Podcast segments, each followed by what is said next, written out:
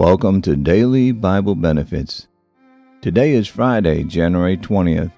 On this day in 1981, minutes after Ronald Reagan's inauguration as the 40th President of the United States, the 52 U.S. captives held at the U.S. Embassy in Tehran are released ending the 444 day Iran hostage crisis. Today on the broadcast, I'll be talking about in troublesome times have confidence in God. Psalms 46.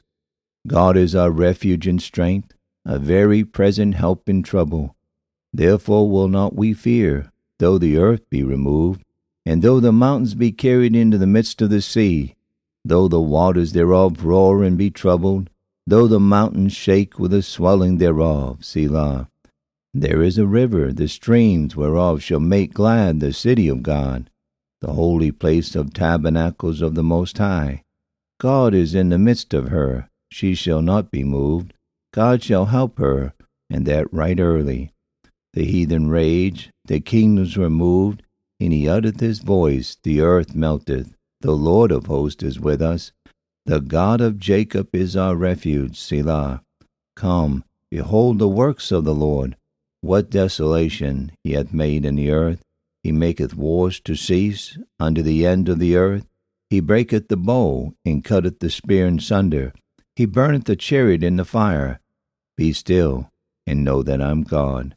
I will be exalted among the heathen. I'll be exalted in the earth. The Lord of hosts is with us. The God of Jacob is our refuge. Selah.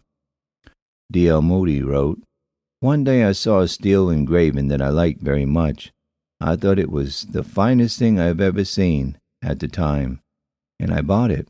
It was a picture of a woman coming out of the water and clinging with both arms to the cross. There she came out of the drowning waves with both arms around the cross perfectly safe. Afterwards I saw another picture that spoiled this one for me entirely. It was so much more lovely. It was a picture of a person coming out of the dark waters, with one arm, arm clinging to the cross, with the other was lifting up someone else out of the waves. That is what I like. Keep a firm hold upon the cross, but always try to rescue another from the drowning. Thank you for tuning in to Daily Bible Benefits. Have a good and godly day.